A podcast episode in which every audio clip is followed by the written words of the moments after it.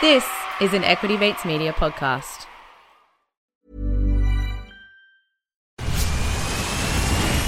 Where's that dust coming from? Still finding debris after vacuuming? Eufy X10 Pro Omni Robot Vacuum has 8,000 PA of powerful suction to remove debris deep in carpets. And it's totally hands-free. Want to know more? Go to eufy.com. That's EUFY.com and discover X10 Pro Omni, the best-in-class all-in-one robot vacuum for only $799. Introducing Wondersuite from Bluehost.com. Website creation is hard, but now with Bluehost, you can answer a few simple questions about your business and get a unique WordPress website or store right away. From there, you can customize your design, colors, and content. And Bluehost automatically helps you get found in search engines like Google and Bing. From step-by-step guidance to suggested plugins, Bluehost makes WordPress wonderful for everyone. Go to bluehost.com/Wondersuite.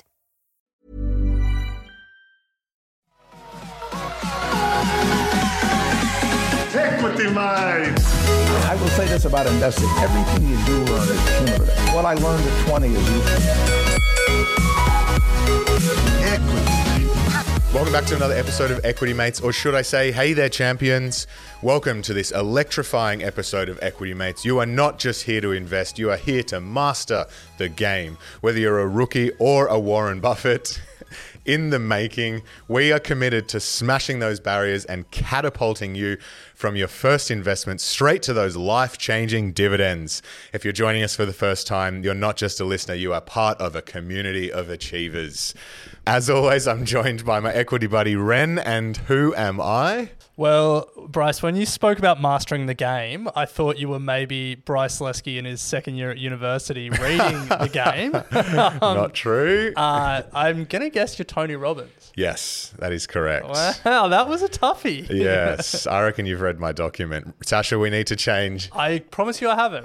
I was just trying to think like motivational speakers, you know, all of that stuff. T. Robbins. Yeah. Yes. Well, if you are joining us for the first time, welcome to Equity Mates. This is the podcast where Ren and I track our journey of investing as we attempt to become better investors. And we have a massive show today. Before we jump in, though, a reminder that while we are licensed, we're not aware of your personal circumstances. So any information on this show is for entertainment and education purposes. Any advice is general. In today's show, we're going to continue the work we've been doing with our mentors. Ren's got a couple of stocks that he wants to pitch. A few crackers. We have a call coming up with an Equity Mates community member, Matt, about finding investment opportunities based on what's going on in the news. Love that. But to kick off, as always, news, portfolio changes. Let's do it, Ren. Let's do it. Well, I mean, I'm looking at the Google Doc that we use to plan, and your first dot point is general market vibes. So I'm just going to open the floor to you here. What are you vibing? I'm vibing that I reckon a month ago, there was a level of optimism. Yep. Now... level of pessimism. Because inflation came in like a few basis points higher? Yeah. No, well, I don't think so, actually. Well, no, I mean like core inflation is still falling here in Australia. But... so we got 5.2%. Yeah. Last month it was 4.9%. Biggest driver is fuel and rent. Yeah. Yeah, so... feeling that. But they don't expect more interest rate rises. Yeah, see, this is where I reckon that tune is changing. From particularly over in the States where there was a sense that the Fed were going to hold them where they are for longer. We had a meeting from the Federal Reserve last Wednesday where the rhetoric was that it's likely they're going to need to continue to raise to get it back into the band of 2 to 3%. Now, the Federal Reserve chairman has been pretty aggressive and has pretty much stuck to what he said he was going to do. And to be fair, America has the lowest rate of inflation of most developed countries in the world, so it's working. But more needs to happen to get to that point. And I think that feels to me at the moment that is changing the dynamic and it's not as optimistic as it was. ASX 200's down 2% in the last month. You can certainly feel the I guess it's like an uncertainty. When we spoke to Christopher Joy earlier this year, who's a big bear on housing, he's just a big bear generally. He was saying that the nightmare scenario that he thinks is more likely than most other people, and certainly he thinks more likely than the market thinks, is that we had that initial 12 interest rate rises in 13 months, there would be a holding period, and then there'd be another rate cycle. And that is where, like, you know, the mortgage cliff becomes really difficult and stuff like that. And from what you're saying there, I'm starting to get echoes of what Christopher told us 6 months ago. Yeah. And his point as well was that additional rate cycle wasn't priced. Yeah, yet. Exactly. Yeah. So what we're seeing at the moment is reflective of the market thinking that rates are likely to hold more than they are, go up. And I think Chris's point was it's not just going to be another interest, it's another cycle of rises. So the thing I keep reminding myself as well is, you know, some of the leading economists say that the period that it takes for interest rates to seriously have an impact, the lag effect is like 12 months. 12, I think I've said it on the show, and that's like now. So it's buyer beware for me. So here's my question. I'm going to assume when it comes to the stock market, well, at least I'm going to speak personally, I'm going to continue dollar cost averaging the same amount into the same core ETFs for my core portfolio. And then in my individual stocks, I'm just going to keep looking for value. Like long-term compounders trading at good prices. For me, like the interest rate story is probably going to be a story of more opportunity popping up in individual stocks. But it doesn't really change my behavior. You and I are both looking at buying a house. You're certainly further along on that journey than I am. Does it make you... For me, there's probably two things you would do. One is just wait and like see what happens, let the hiking cycle go, hope that prices fall. But the other thing would be you rush because it's like get your 2 years fixed now before the next hiking cycle, if you think the hiking cycle is likely. How are you thinking? Well, the third scenario there is that this is overblown and the interest rates don't increase beyond one. And then if what most people are thinking now is that next year we should start to see rate cuts in inverted commas, if that's the scenario, Australian property is just going to go on another rampage. So I think for me, the way that I feel comfortable about it, regardless of what scenario happens there, mainly if rates were to go up, is just ensuring that the way that we model it, you look at what it would mean if interest rates were at 8%. Yeah. And it's like... I think for me, the biggest thing is that 1 month is not a good enough data set. So 4.9% inflation came in last month and everyone was like, have we engineered a soft landing? Are we on a glide path down back to 3? Are we going to see this... Is the interest rate settings that we're at now the right ones to get us to where we need to go in a medium term? And then you get 1 month where it goes up 3 basis points. Like that's a rounding error. That's like not a meaningful statistical variation. You go from 4.9 to 5.2 and all of a sudden the market's down 2%. Everyone's freaking out. You're talking about an interest rate hiking cycle and people change behavior on the back of that. 1 month is not enough data to make decisions. Because if it comes in at 4.6 next month, are we back to like everything's going well, let's rip? Well, I think a lot of it's being led by the US. And I think more importantly, what the RBA look at is core inflation and it didn't go up. It was headline, which because they exclude things like petrol and rent, which is a bit ridiculous. Which aren't core to anyone's living expenses. Exactly. It's a bit ridiculous, but core inflation, excluding the two largest contributors to it, is continuing on a downward trend. So, TBC, watch this space. So we mentioned there that regardless of what happens next, dollar cost averaging for your core portfolio is the name of the game. Yeah. You sent a chart around to the Equity Mates team of your dollar cost averaging points in recent weeks. Yeah, I just looked at it out of interest and I was spewing. Well, tell us. So my dollar... Are you superhero and not sponsored? Not sponsored, and you can. I'm sure most brokers do it now, but you can see on the chart for your stock where every buy point you make, and even sell, and so you can see your dollar cost average play out. And just by nature of how I've said it, every point that I've had, I've missed in the last sort of 3 months or so. I've missed any drop in the market. And when you say because of how you've said it, it's not like, it's just like pure coincidence. Coincidence. But because I was looking at it, it's like my average price and where it is now, I'm just like, that doesn't really make a lot of sense. It's because every time I've bought, it has essentially been the same price because I've missed any sort of absolute peak. I've missed any sort of absolute drop, but I've tended to be on the higher side of the average. Okay. And I'm like, damn it. Yeah. But there's literally nothing you can do about it. And the data set was super small. I think it was only 3 or 4 transactions. If you obviously take it out to 5 years or whatever, it's different. But well, you expect the asset to trend up over time. Yes. Yeah.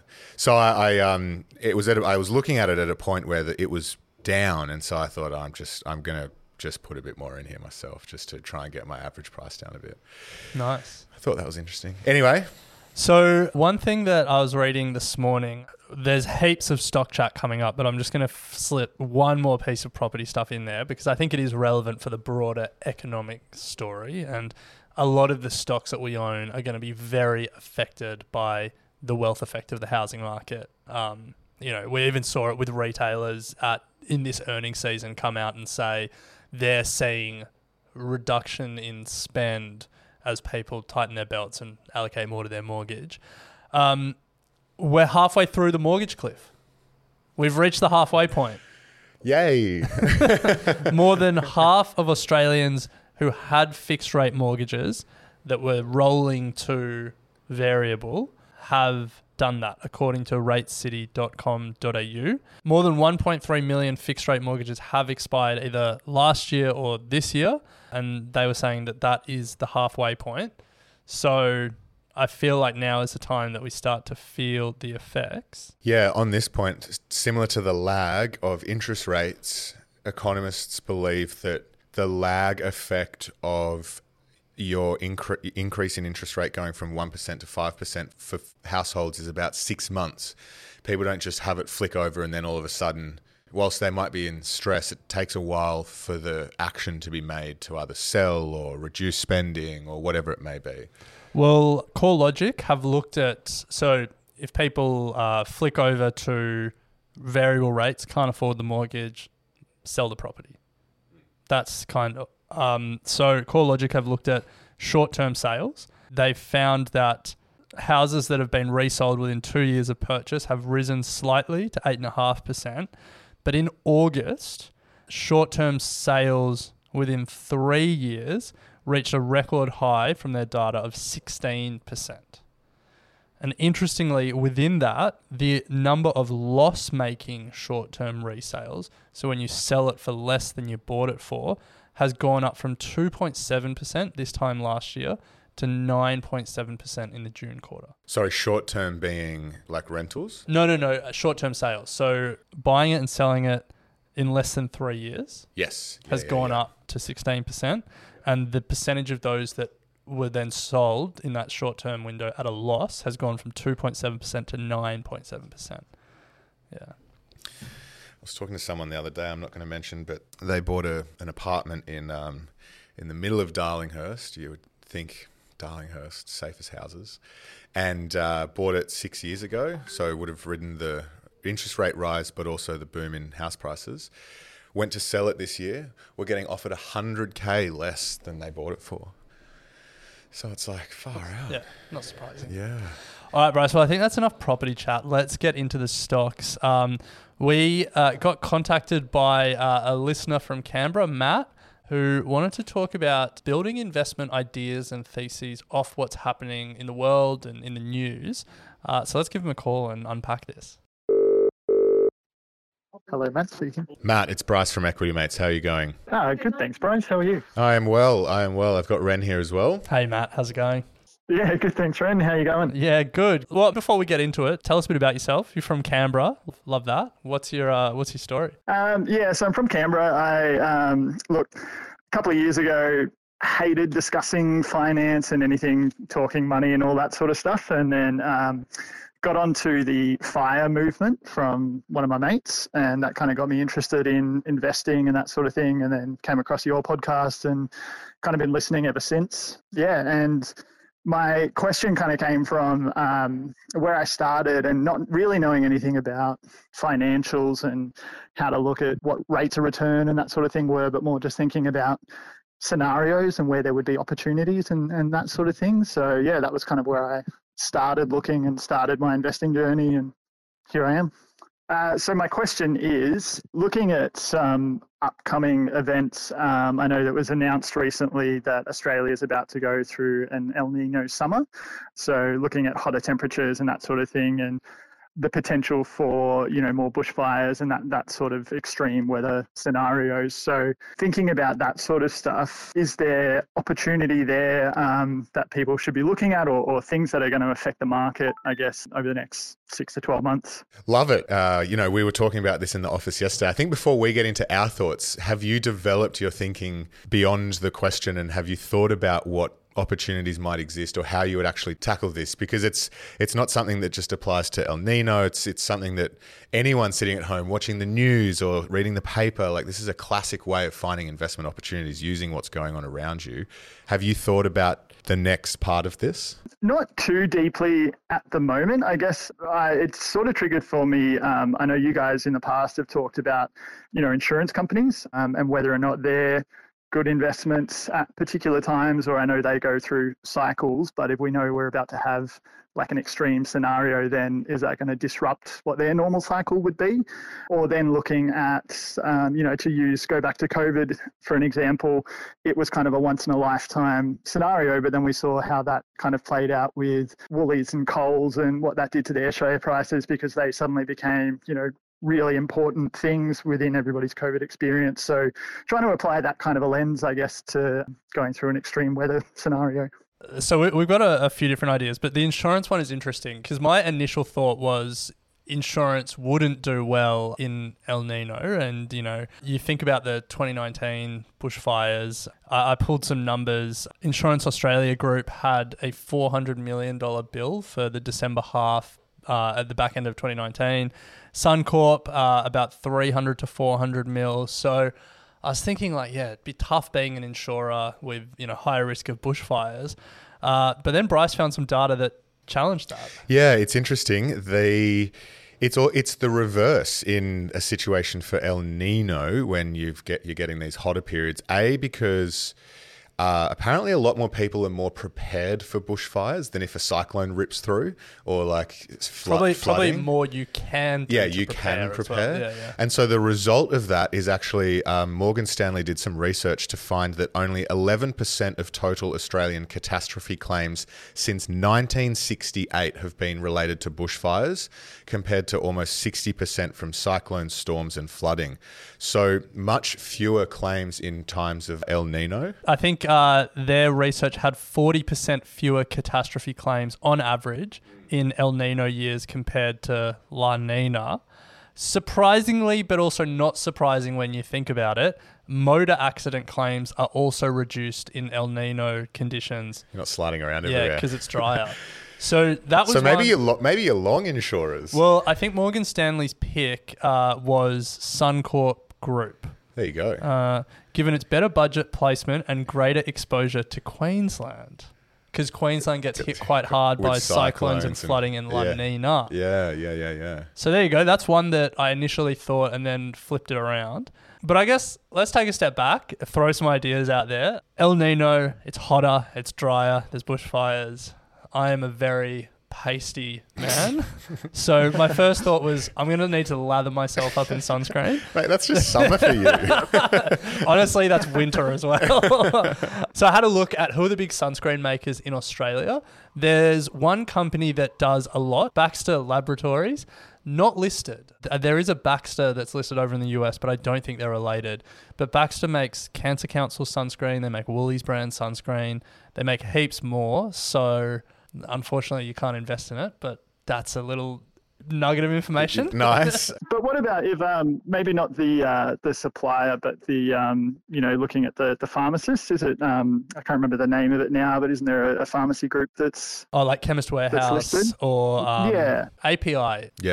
Priceline. Yeah. But yeah, that's a good one. Getting the retailer who's selling these products that are, I guess, going to be an increased demand. I think the challenge with those is you're naturally going to see an increase in demand across summer anyway. So you're trying to find that, I guess, that delta of what's going to be above and beyond. I think it's like, is it material? You know, like people are going to be buying, more sunscreen from Coles and Woolies and more bottled water and stuff like that, more Zupa Dupas and ice blocks. But like, if you're talking about like a $20 billion business like Coles or whatever Woolies is at these days, it probably doesn't really materially make a difference. Like there are other parts of the market where like it will make a difference.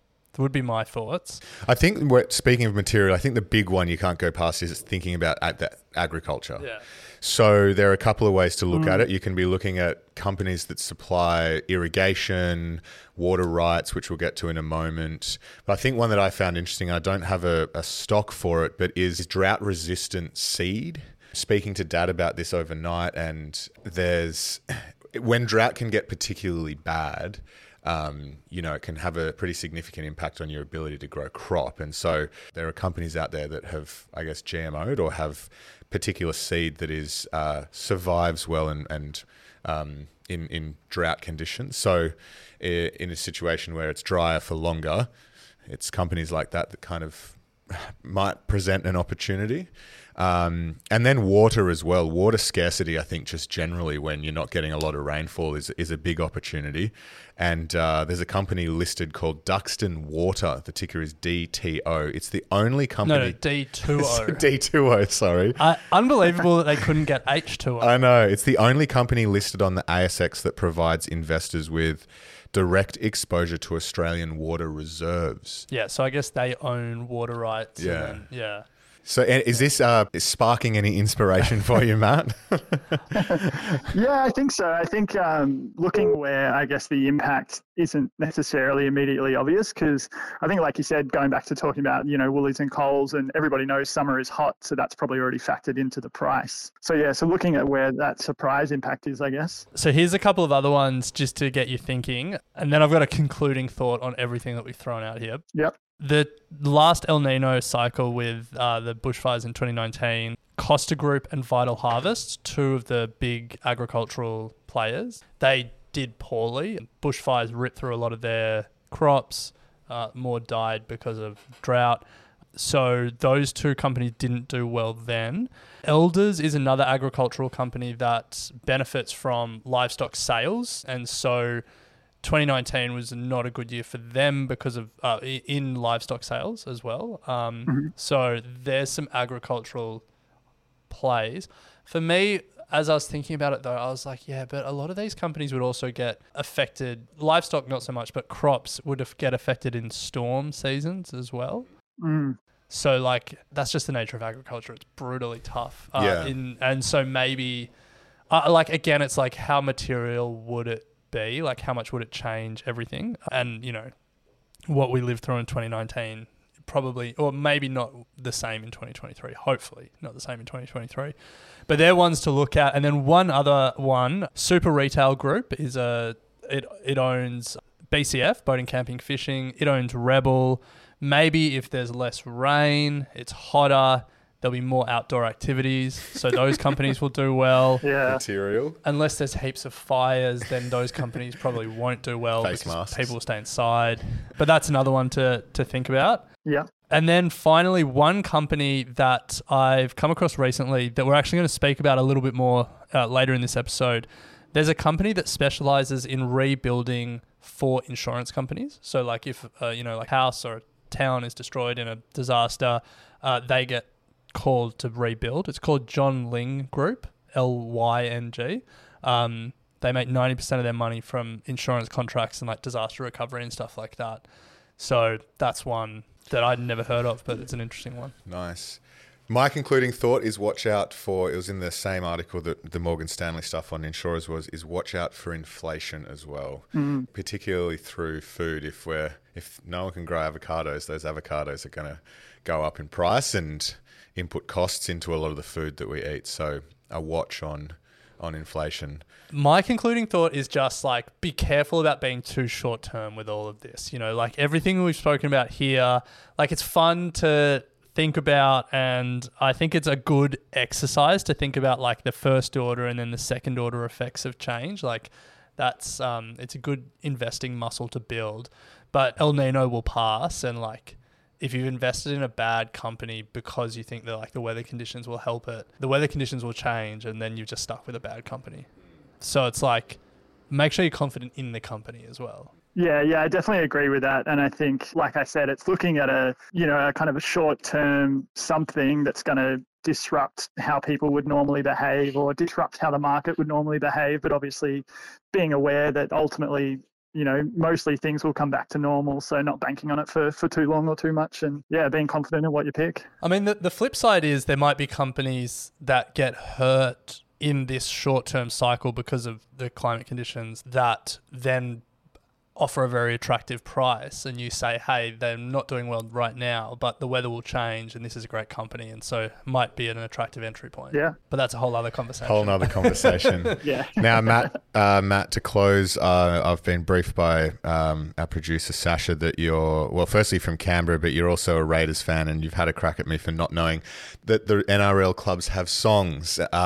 So to close out, would you mind singing me the Raiders song? Look, I got to be honest. It's actually my partner. She's the massive Raiders fan, okay, and our new son. So shout out to Josie and Will. Nice. But yeah, no, I think you just have to look it up. It's a banger. Matt, we're about to take a break, and let's go out to break with the Canberra Raiders theme song. I love it. Sounds good. Thanks, guys. Nice. Thanks, Matt. Really appreciate your time. Don't try and stop these men in green, 'cause we'll hit ya, and you'll see green.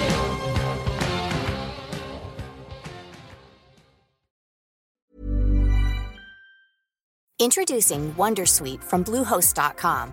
Website creation is hard, but now with Bluehost, you can answer a few simple questions about your business and get a unique WordPress website or store right away. From there, you can customize your design, colors, and content. And Bluehost automatically helps you get found in search engines like Google and Bing. From step-by-step guidance to suggested plugins, Bluehost makes WordPress wonderful for everyone. Go to bluehost.com/Wondersuite. Welcome back to Equity Mates Investing Podcast. We've just had a conversation with Matt, and I now know two NRL songs, Ren. We've had the Panthers, we've had the Raiders. Far out. I need to bring in a bit of... 15 to go. I need to bring in some AFL songs here. I think they're a little bit better. But anyway, the final segment for today's show is a continuation of the work we've been doing with our mentors. Andrew Page is your mentor, yep, from Strawman.com, and I'm working with Henry Jennings from Marcus Today. I actually haven't checked in with Henry for a while. He's longest European. Well, no, I was overseas for 5 weeks, and then Henry went overseas, so we haven't touched base for almost 10 weeks now, so I'm really looking forward to him being back on home soil so we can pick up our conversation to close out the year. But Ren, you've been working in the background trying to find or continue to find those high-quality companies that both you and Andrew, well, I mean, many investors love to find. So, I mean, it's the name of the game. Yes. I mean, once upon a time, you loved to find them as well. Yeah. So we we spoke about ResMed last week, yep, and we got great feedback from many of the community who agree with the thesis. And yeah, it feels like it's almost a consensus pick among Australian fund managers at this point. Yeah, too good of an opportunity. Its price keeps falling. So it's like, is Australia wrong as a country? What do you mean? Well, it's like, it feels like a lot of the selling, I mean, there'll definitely be people in Australia that don't believe in it, but it feels like globally, like Americans and Europeans are a lot more negative about ResMed, a lot more positive about Novo Nordisk. And it's like Australians, maybe because we're parochial or... Well, it's up 10% the last 5 days, so can't complain with that. Equity mates bump. So Ren, that brings us to today. you've been working in the background with, you've got three companies that you want to talk about. Yeah. Now, I haven't bought any of these yet, but I might buy some of them. But three interesting companies that I'd never heard of before that I just wanted to bring to your attention, have a chat about, because this is what I love. And this is why I love investing. And this is, I'm glad that I've been working with Andrew and that we're sort of making time to do this, is just like finding companies working on interesting things that I just, you know, just hadn't heard of before. So I've got three companies. I've got, this wasn't deliberate, but they're orders of magnitude different in size. I've got a $2 billion company, a $200 million company, and a $15 million company. Nice. You choose. Which do we want to start with? Well, firstly, I think the question will be, how did you find them? Just broad reading, as annoyingly vague as that answer is. But I just have a notes app on my phone where if I come across an interesting company, I write it down. It's like my to research list. And just from podcasts I listen to, things I read. I mean, like, we're in a privileged position where all we do all day is investing content. And, you know, we speak to experts on the show and then we make content for social media and emails. Sign up to our emails, by the way. equitymates.com/email. Yeah. I just have a list and I just work through it. Nice. So there's no initial stage of using screeners or anything like that. Yeah. This is just from reading, which we hear from a lot of experts. All right. Well, let's start at the top. Let's go biggest to smallest. Okay, biggest. So when we just spoke to Matt about El Nino and finding companies, I mentioned this company, Johns Lyng Group, ASX ticker JLG. It's a little bit grim. So this company makes its money from rebuilding after disasters. Okay. Or not just disasters, but like it works with all the big insurers. Like it's rebuilding and recovery. I'll just read how it describes itself. Provides building and restoration services for insured properties and communities impacted by extreme weather events in Australia. So the insurance building and restoration services business is 90% of its revenue. Then it's got another smaller business, which is just commercial building and construction, which is 10% of its revenue. It operates under 24 different brands. So they may have rebuilt a house near you, your house, without you even knowing it. The financial story is really interesting. So in 5 years, it's gone from $287 million in revenue to $1.2 billion in revenue. Last year's revenue grew by 43% and net profit jumped by a bit more than 60% to reach $62.8 million. It trades on an okay multiple, so it's 36 price to earnings, but it's growing really quickly. Part of the reason why it's not super expensive is because the company has said that this year is going to be tough. Revenue's actually going to go backwards this year. It's going to go from 1.22 billion to 1.14 billion. And that's because its commercial construction business is in a world of hurt. It's going from $370 million in revenue to $140 million in revenue. So what's that? Why? Don't know. Fair enough. I need to do more research if I was going to buy it. This is just like high level what I've found so far. Yeah. But the insurance restoration business continues to grow quickly. It's expected to go from 850 mil to $1 billion in revenue. So two very different stories of the two underlying businesses. But here's the thing, Bryce. Here's where it gets interesting. The commercial construction business isn't profitable. It lost $19 million last year. The rest of the business made $138.4 million in EBITDA. But then because the $19 million gets wiped off that by this unprofitable business unit, the final EBITDA was $119 million. So reducing the size of the commercial construction business, reducing the revenue there, will actually improve the company's profit because they're making less of a loss. Yes. And so even though revenue is going to go backwards this year, that's what the company's forecast, they think profit will go up from 119 to 128. And so that's an interesting business. That's an interesting story if it's just like we're cutting our losers, we're going to take the revenue hit, but we're going to be more profitable. Yeah. What's the long-term thesis for this, though? Like, climate change. Yeah, it's more climate change. You're betting on the fact that more and more people are going to suffer from catastrophic weather events. The thesis would be something along the lines of, these guys have entrenched relationships with all these massive insurers. Yeah. It's hard to disrupt that because insurers don't want to be dealing with lots of smaller providers in different localities. All these insurers are national players, and so they want to be dealing with a national restoration partner. So someone would have to have meaningful scale to then challenge for their contracts. There would be other players out there. And then top line, the amount of work is going to grow because the world has been slow to deal with climate change. And there's just generally like a bigger population. And this isn't just like climate related disasters. This is all just also just like day-to-day insurance stuff. You know? Yeah. Houses burn down or flood and stuff like that. It's not just you've been wiped out by a flood. Yeah. And so then you make a claim to your insurance company and then they call these guys and they fix it. Yeah. Or it hails and you get your window repaired and stuff like that.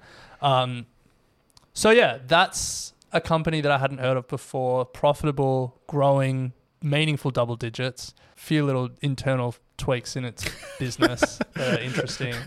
So that's one that I thought I'd bring to the table. Nice. All right. So that one was Johns Lyng Group, ASX ticker JLG. Moving down the market cap size, we've got 200 million market cap coming up next. What have we got? Yeah. LGI Limited, ticker LGI. Yes.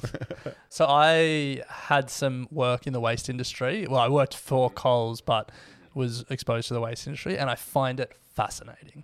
There's money in landfills, I'll tell you what. This company is making landfills greener. Planting grass. No. So founded in 2009. Take a step back. Landfills, when like organic matter, food waste, stuff like that, breaks down in landfill, releases methane. Yeah.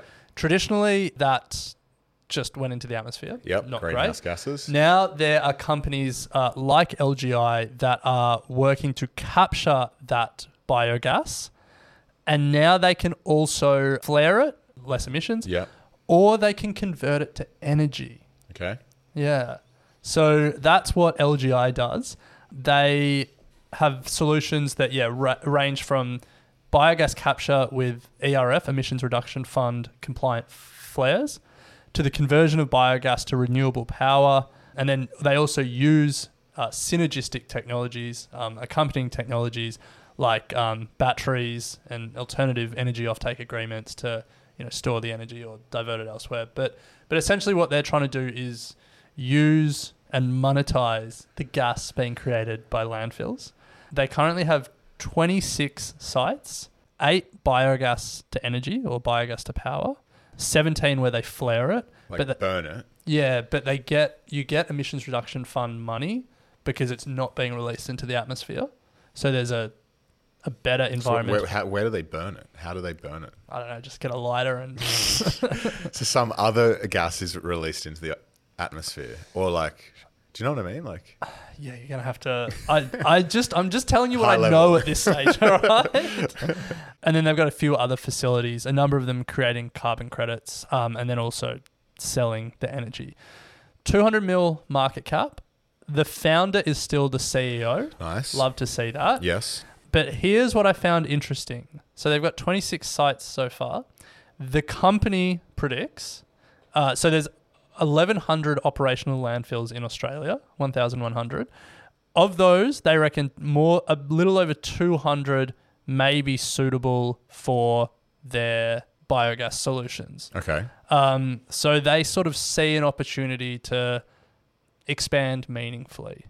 And, for a landfill operator, if they're just releasing the gas and they're not monetizing it in any way, then it's a simple question of like, what's the capital cost to implement LGI, what's the ongoing operational cost, and how much money do we make back? And if those numbers stack, then it's, you're monetizing something that isn't currently monetized. Yeah. So FY23 results for LGI, revenue up 27% to 30 mil and profit up 35% to 6 mil, 6.5 mil. Having a look at their different revenue lines, all of them grew. So the money they made from energy generation up 42%. The renewable large-scale generation certificates that they earn money from up 4%. ACCUs, which are the carbon credits, up 14%, the revenue from that. And then they're up their infrastructure construction and site management costs up 55%. So all their revenue lines are growing, which you like to see. Yeah. But I think it's just an interesting one. Like, as much as we all want alternative solutions for waste, the fact of the matter is waste to energy facilities, which are big in Europe, are being built here, but they're expensive and they're not going to be a massive solution. And Australians suck at recycling. Yes. Well, like, we genuinely suck at it. Yeah. And so that's going to be a handbrake on closing these landfills down. Yeah. So the fact of the matter is they're here, and companies like LGI are trying to make them greener. So it's an interesting one that I didn't know about. Love it. Two climate change thematic stocks here. Yep. Long-term climate. To close out, we've got the smallest of the three with a market cap of only $14 million. 14 mil. What do we got? So this one, shout out to Andrew, my mentor, who interviewed the CEO of this company at Strawman. So for Strawman members, they probably have heard of this company. It's called Beam Communications, BCC. Yeah, that was a knowing... Have you heard of it? I've heard of them, yeah. Really? Yeah, I don't know how. Are you a member at Strawman? No. Yeah. I was until it's paid service. Yeah, it's private. You can only sign up like once every 6 months. Yeah. Anyway, Beam. $14 million company, microcap, tiny. $11 million in revenue in 2018. $40 million revenue last financial year. Wow, with a 14 million microcap. Yeah, so good growth. So it grew about 60% its revenue this year. The company has forecast a similar growth rate this year, so growing pretty quickly. It's profitable. $2 million profit. Love it. Which means its price to earnings is 7. What does it do? Great question. No, it does like satellite communications, so I think it's got some device that if you're like you're on a boat in the middle of the ocean, you can call for help. Yeah. And I think that's why it's sold off. So like why its price to earnings is so small, because everyone's like, aren't Starlink just going to come and eat your lunch? On that point, I watch a lot of boat videos on YouTube, people sailing. Yeah, of course you do. Super yachts, and also just people doing the solo travel around the world. A lot of them are talking up Starlink. Oh, really? They love it. So a lot of the super yachts, when they would do the Trans-Pacific, it's a 2.5-week journey, and in the middle of the Pacific, you obviously usually would have no reception for internet, and they've all plugged in Starlink now and raving about it.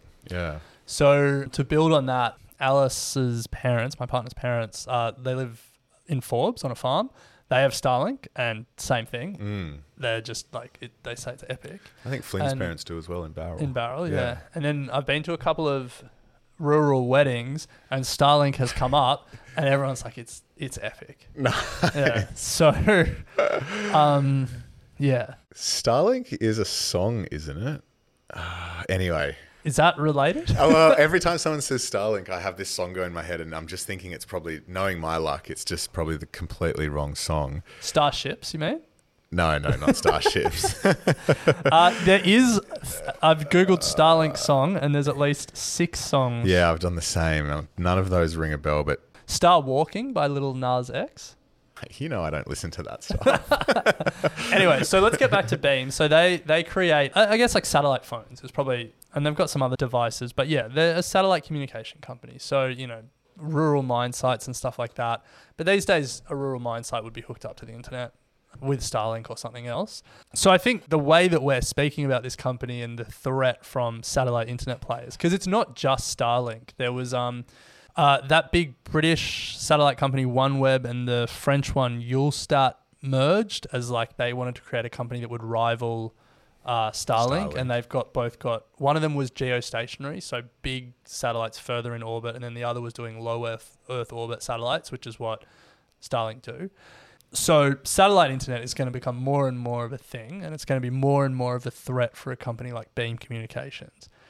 But if it's profitable, if it's growing, and if it's trading at a 7 PE, like at some point every company becomes worth buying. Yeah. And I'm not sure if this is it. But even if I was sure, we wouldn't be giving advice.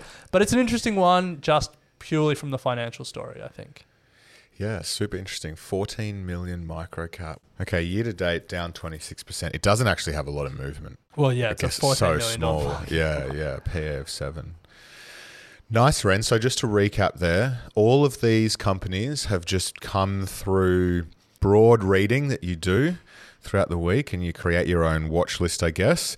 And this is the highest level of research that you'll do before actually then the highest level being like a high level, not highest level as in like the most advanced. Well, that's what I mean. It's high level, getting like an understanding. First pass. Yeah, exactly. Like what does the company do? Are they profitable? Are the numbers interesting? Yeah, is it worth exploring? Is it growing? Because what I want to do, what I'm working on with Andrew and what I'm sort of, I guess, doing in my own time as well. And I think what a lot of people are trying to do is just find really interesting companies that have a long growth potential ahead of them, like and then are managed by good teams that will realize that growth. Like at its core, that's what investing is all about. Strip back the numbers and the jargon and the data and the charts, and all we're trying to do is find great businesses and then, like a leech, attach ourselves to them and join them for the ride. Interesting to note they're all Australian companies, either home country bias or just you're reading a lot of Australian literature. Actually, I'm trying to find companies to talk to Andrew about, and he's pretty Aussie focused. Makes sense. And fair call. He made the point when we first spoke that there's so much opportunity in Australia. Like there's thousands of listed companies in Australia that you don't know and that are doing really interesting things. So it's like until you exhaust that. Yeah. And you know, you have an informational advantage because you're in the market where most of them operate. Yeah. Nice. Well, I'm looking forward to getting Henry back in the studio. Stay tuned. He should be landing in Australia any moment. But that brings us to the end of today's episode. Thank you for joining, as always. And if you've just joined us for the first time, welcome. I hope you enjoyed that episode. We should mention that we have an Equity Mates newsletter that goes out twice a week. You can sign up at equitymates.com/email. And also you'll find in the show notes today a quick listener survey. We're trying to get your opinion on what we can do better, what you really enjoy about the show, so that we can start planning 2024 to be even bigger and better than 2023 with the direction of the show into next year. Ren, as always, it's great to chat stocks. We'll pick it up next week. Sounds good. You have been listening to an Equity Mates Media production. In the spirit of reconciliation, Equity Mates Media acknowledges the traditional custodians of country throughout Australia and their connections to land, sea and community. We pay our respects to their elders past and present and extend that respect to all Aboriginal and Torres Strait Islander peoples today. This podcast is intended for education and entertainment purposes. Any advice is general advice only and has not taken into account your personal financial circumstances, needs or objectives. Before acting on general advice, you should consider if it is relevant to your needs and read the relevant product disclosure statement. And if you're unsure, please speak to a financial professional. The hosts of this podcast and their guests may have positions in the companies mentioned. Equity Mates Media operates under an Australian Financial Services Licence 540697.